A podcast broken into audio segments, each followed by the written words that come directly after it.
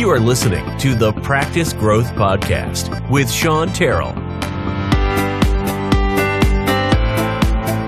Welcome to The Practice Growth Podcast. I'm your host, Sean Terrell, and very excited about our special guest for today's episode, Steve Kampschneider. Steve is a franchise owner with D D S Match, which at a really high level specializes in the dental practice transition process. And Steve works primarily with practices in Iowa, Nebraska, and South Dakota. Steve, welcome to the Practice Growth Podcast. It's great to have you as a guest. Well, good evening. Thanks for being a, uh, bringing me on board.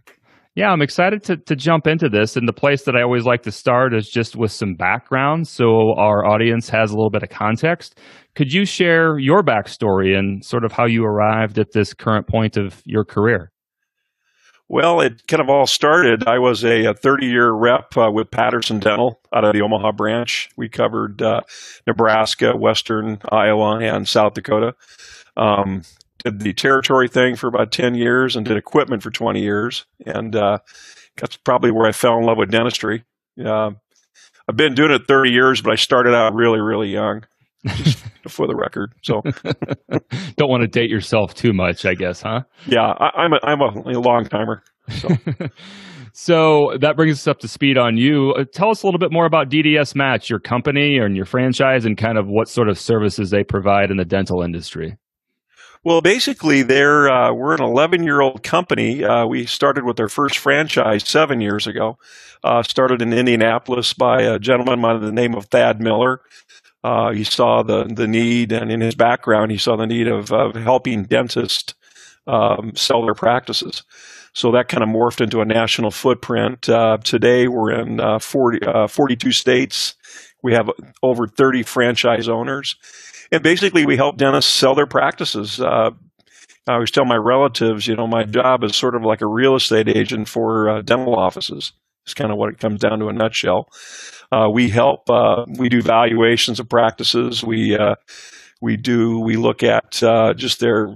Uh, for instance, uh, if someone told us they wanted to sell in five years, we have a product that kind of helps them gauge the, the activity or the level of their practice. Um, we do. Uh, you know, office appraisals. We do, uh, we work with doctors on associateships, you know, looking for the correct associate, uh, mergers and acquisitions and partnerships. So kind of a full round, uh, helping dentists uh, really move to the next level in their careers. And you have, uh, based on our brief conversation before we officially started recording this episode, you sort of have a unique why that you got into this role and have gone in this direction with your career. Could you share a little bit more about that? Well, the, one of the interesting things about my story is that my uh, daughter's a dentist. Uh, she graduated in uh, seventeen uh, from Creighton University. And, um, you know, you see these kids uh, go through school. They spend three hundred fifty thousand, four hundred thousand dollars to get this, uh, you know, great, uh, great job. And, you, you know, I sent her around to a lot of clients uh, that I knew in the Omaha market. And, um, you know, it's a new kid out of school, and what do they do? And, uh, you know, the hope is that, the hope is that they're someday not living in your basement, you know, that they find a good, a good gig. And uh, they make a good career for themselves. And but that's uh, kind of why I did it. I got a chance to see from a dad's perspective how uh, difficult it is to make the transition from uh, you know twenty years in school, K through uh, you know through dental school, and then into the into the private sector. So gave me a little perspective. Um, the hardest hat I ever had to wear, you know, in my career was the dad hat, and uh, she made it through. And Mom and I are proud. so, so that's that's my story. But. So to go a little bit deeper, just just there, what were some of the challenges as a dad that you had to help your daughter through as she transitioned into dentistry, out of dental school at Creighton and into practice? Well, you know, it's one of those situations where, you know, it's their, for their whole school career, they're sort of locked into the routine of of of you know academia. And to go from a um, an academic setting to a setting where they're in a private practice, where you know they're really the uh, the leader in a in a practice, um, is really kind of difficult for them. I think a lot of them, you know, are afraid of that. It's one thing that the schools just can't do in their, you know, their current curriculum is is really teach business, you know, acumen, um, and it's a little bit about leadership and that kind of thing. So they're they're thrust from an academic uh, perspective into a business perspective, and uh, there isn't very there isn't a, a lot of cushion between those two worlds. Hmm. And I think that's what's really difficult for a lot of uh, folks kind of breaking out is, uh, you know, what to do, how to do it, and where to go, you know, where to do things. I think sometimes, a lot of times uh, when you have a lot of choices, that's probably harder is to, to kind of, you know, filter those down into a, uh, you know, into what's the correct plan or what's the correct direction. Interesting. Them. And some and some really good context. And then obviously coming from uh, your background with Patterson as well, also right. Some pretty good context into the industry. So let's start, I guess, a little bit high level. There's probably a couple different paths that a, an owner of a dental practice could take in transitioning out. Could you just kind of share a high at a high level uh, some of those different paths, I guess, and what that might entail? Well, like I say, there's there's different pathways. There's there's um, probably the best way that I've seen is a dentist who can look out five years and decide, uh, you know, it's uh, I'd like to be retired by this certain date, you know, looking out five years from now, um, because it allows the person or the dentist to come into his practice, maybe rehab it a little bit, uh, you know, generate some revenue, work on better business, you know, uh, uh, technique or better business uh, practices.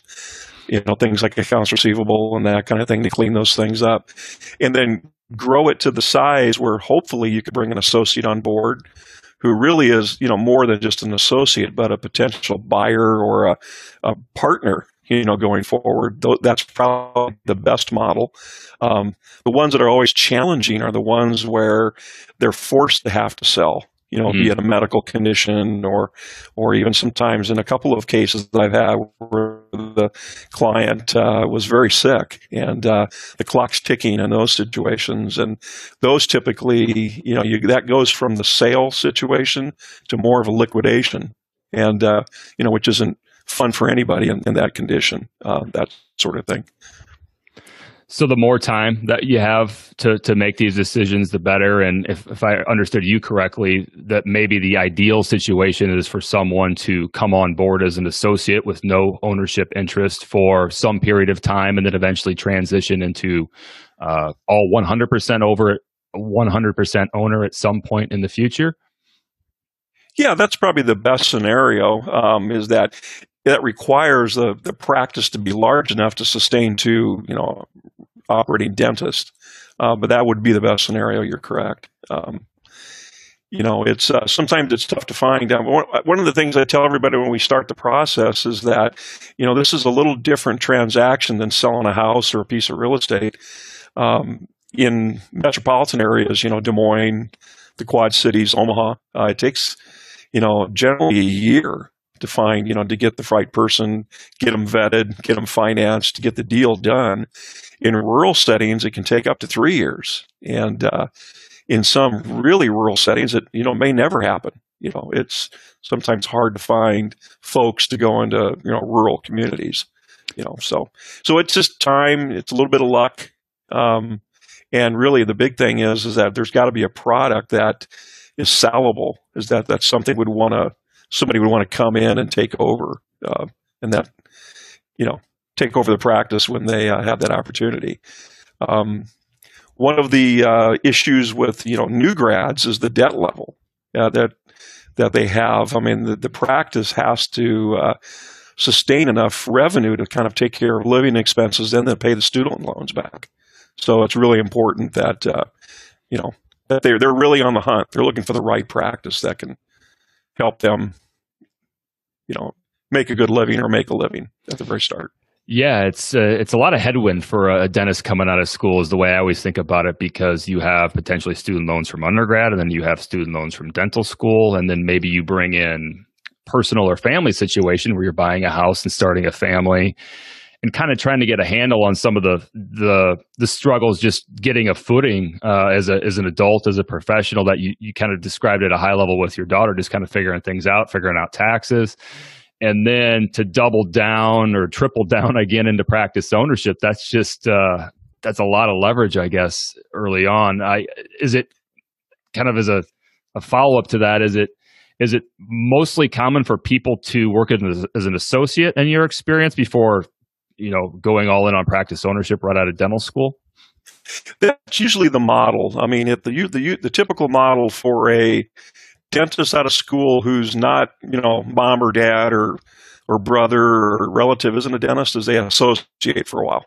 Okay. And uh, that kind of helps bridge the gap between academia and the business world and that kind of thing. And of course, there's, you know, there's privates, there's uh, public sector dentistry and military dentistry, but that seems to be the model, is that they typically get out of school, work for somebody, work for a corporation for a couple of years, and then uh, you know, make the transition to private practice.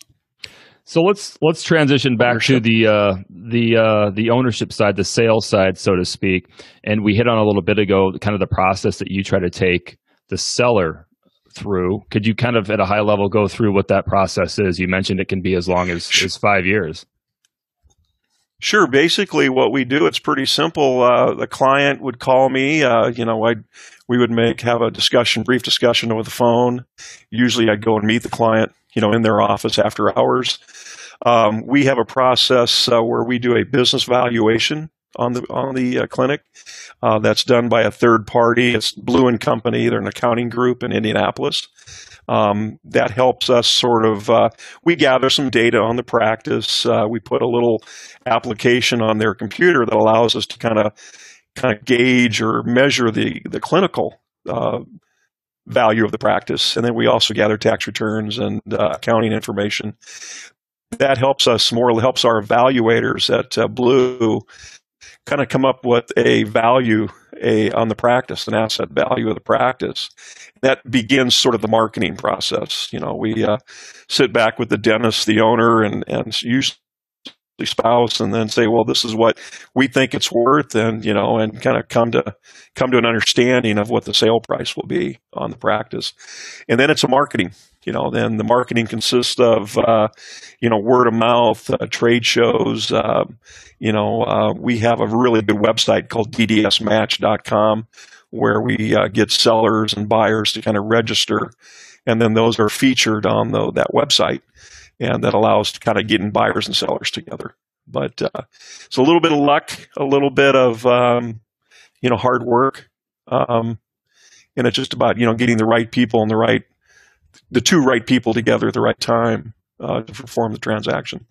And are you responsible in, in most cases uh, for bringing the seller to the table, so to speak, or how does that fit together? Uh, the seller, usually we are engaged with the seller. Uh, but yeah, typically we would bring the seller uh, to the table, and then just through our contacts to, you know, we have uh, folks in dental schools and then other associates looking for uh, placement in an area. They would reach out to us through the website or to me personally, and then we would get the buyers and sellers together. Um, so basically what I'm doing is I'm working with the seller and uh, then getting the buyers together and getting the buyers vetted, and then really helping assist the buyers in the process. I kind of refer to it to the four hundred meter hurdles. You know, it's uh, it's a long race. That's a hard race. There's a lot of hurdles to get through, and it's a hard race. Yeah, I'm not a runner, but uh, you know, it's uh, it's it's a really uh, it's it's a process. I mean, we've got uh, accounting to, to accountants to work with on both sides of the transaction, attorneys and that kind of thing. But you kind of end up being the coach and the mentor. Um, but there's a lot of coaching that we would do on my side to kind of help get to the finish line together. Okay. You mentioned some of those team members. Who is responsible for kind of bringing those uh, those people together, and then who's responsible for leading that team? And well, really, it would be my job or role as sort of the leader of that. Um, if um, seller, you know, typically the seller has an accountant. The seller may not have an attorney, but to find kind of a the you know the right type of attorney who's really uh, you know kind of transaction oriented. And then usually uh, the uh, the buyer typically is younger in their career. They may have a, a casual accountant, um, but my job would be to help kind of bring in uh, an accounting team and a legal team uh, to help kind of get the transaction across the you know across the, the finish line, so to speak. The um, one thing that's really important and key is to find uh, accountants and your professionals, your accountants and attorneys who uh, really know dentistry. Mm-hmm. uh, it's, uh, it's a little different animal than most dentistry, but they really have to have an understanding of the uh, the overheads involved and the you know the equipment costs and uh, you know that sort of thing. It's very helpful to find a you know somebody who's you know who's done a dental worked with a dentist before in some capacity. So dental, and then specific once we get that sort of yeah dental specific uh, expertise in that discipline, right? And then banking, and then the finances to find. Uh, I always tell. Uh, you know, tell the buyers, you want to look for a big bank. You want to look for a bank that has a professional financing or lending division that work with dentists, because uh, in most instances, these things are one hundred percent financed, you know, and it's because those banks have understand dentistry is a very good long-term uh, bet. Um, and, uh, and there's very low default rate in dentistry. In that, but so that's what we kind of bring to the table. We bring, uh, you know, the buyers and sellers together. We also bring in the accounting, the legal, and the finance to kind of get the job done. As again, kind of referring to the hurdles of the four hundred yard race, four hundred meter race. What other factors might come into play for a seller? I know everyone wants to get the highest price for their practice they can get, but are there other factors that a seller might be interested in achieving with their sales, such as making sure it goes to a practitioner that they feel comfortable with uh, handling their patients after they're gone, as one example? That's one thing we really sell, tell the seller is that, you know, they're in complete control. You know, they have uh, the autonomy to kind of decide if this is the right fit or not. Uh, because this is really, it's not just about selling the practice and, you know, walking away with a big, you know, bag of cash. It's about their legacy. And that's kind of the one thing that uh, we really want to impress upon the dentist is that we, there's a point there where the two meet and they sit down and uh, kind of get to know each other. And we want to make sure it's a good fit, you know, and that helps out the seller and the buyer.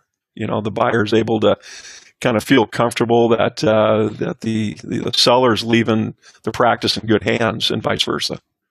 How does confidentiality factor into to these transitions? We basically have both parties sign a confidentiality agreement, um, both the seller and the, the buyer. Really important that the buyer understands that uh, a lot of the information as we make the deep dive into the books, that these this is confidential information only to be shared with uh, the professionals who are under confidentiality, you know, by their very uh, licensure. Um, it's really important in a, we really want to keep, in most instances, these, these transactions takes place without the, the staff knowing about it. Mm. Uh, sometimes we find ninety-nine percent of the time when the staff finds out, things just get a little messy. You know, it's just, you start dealing with not the financial issues, but the people issues. And uh, so it's really important that uh, confidentiality is, uh, is, is, you know, with an eye towards confidentiality the whole time. So the valuation is going to determine or be determined uh, by a lot of different factors. Could you go through some of what those key factors are in determining a practice valuation, and with enough time or enough runway before the dentist has to sell it, uh, what can be done to drive the value up Uh, as much as possible of the valuation? Sure. You know, there's really three ways to value any, you know, any business or piece of, you know, equipment or any piece of uh, real estate. There's an asset way, there's an, an uh, income approach and a market approach. And uh, the bottom line is in most cases in most dentist, dental offices, we look at things from an asset uh, approach. Good, we're selling goodwill. And with that, what that means is, is we're selling the, the uh, you know, we're selling a, a business that generates income, and anything that makes the business more profitable uh, makes it much more attractive, you know, and it drives a higher price for the uh, for the seller. You know, if there's good business metrics like great collection, uh, you know, you know, good collection uh, practices, that the fees are, you know, they're on the, the top end of the scale, not the bottom end of the scale. Uh, everyone's sort of paying attention to the overhead of the practice. Those are things that are very helpful. One of the things the buyers are looking at is, uh, you know, if I did buy this practice, you know, what uh, is Is the equipment in good shape? I mean, mm. is it five-year equipment? Is it five-minute equipment?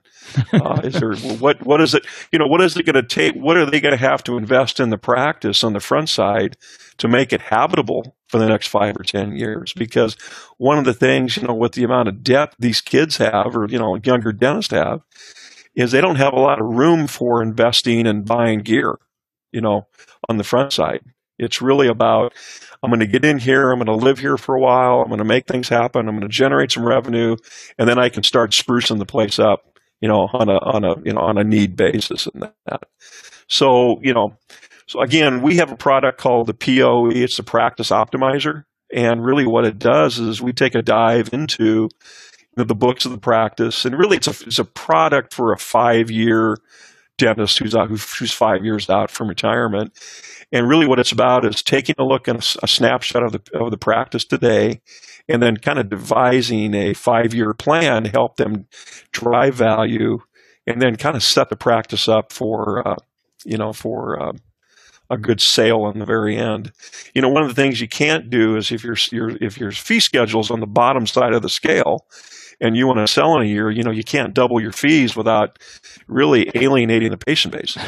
You know, so those things have to be moved up incrementally, and uh, you know that just takes time and uh, keeping an eye on things. So, so as you were describing kind of that, what what popped up for me was the process of buying a residential house, and what I hear you saying is that as much as possible, you want that practice to be move-in ready for the buyer. Exactly. Exactly. Yeah. With that real estate analogy, I think that's a, a nice transition to ask you, how does real estate fit in when uh, the seller owns the building and the land that the practice is located on? It really, it really depends on the the the amount of loan or uh, the amount of debt the bankers are happy with with the with the you know the buyer. Um, if the uh, practice has good fundamentals and the price is right and the debt isn't too heavy on the, the buyer side, you know, in most cases, they'll try and uh, buy the real estate. Uh, what we see in most instances, since, you know, because of student loan debt and, you know, a young person starting in their career, is that typically the banks are pretty comfortable with a, uh, uh, a young dentist buying the practice and then leasing for a while, maybe a few, five years, and then buying the real estate at a later date. Uh, not a bad strategy for the dentist, the owner, in that he doesn't take a big, you know, chunk of cash in one tax year. It's spread out over time, but pretty realistic. I always tell most of my uh, sellers is that you got to think about this thing as two transactions. The first transaction is the practice, and the second transaction is going to be the real estate if they're, you know, if they're an owner. So we talked about some of the positives to have in a saleable practice. Conversely, uh, when when these things go bad or not as well as they could go, what are usually the the the earmarks of that, or what are some of the things that pop up? Oh, you know, the things you're pr- probably pretty obvious is that maybe there's like a lot of accounts receivable. Uh, those are things that we sort of fight about at the end. I shouldn't say fight, but they're negotiating tools from you know from from the seller from the buyer side. Um, the condition of the clinic, you know, it doesn't have to be brand new out of the box. But if it's got to be presentable, it's got to be move-in ready, like you said earlier. Um, and then just, you know, a good good business practices and, you know, good uh, good fee schedule. Um, things are taken care of. Things are neat and tidy, um, you know, that kind of thing. Things that would make any sort of a, a purchase of a, of a business-type product, you know, um, that somebody would want to, you know, pay for, pay a premium for. So I, I think anyone that's been listening this far knows and can tell by listening to you, Steve, that you, you that you know your stuff. Uh, what are maybe some of the other differentiating factors that you hope to, uh, I guess, why D D S Match is maybe the more succinct way to ask my question. Well, you know, I tell folks is that, you know, we're, we're dental people.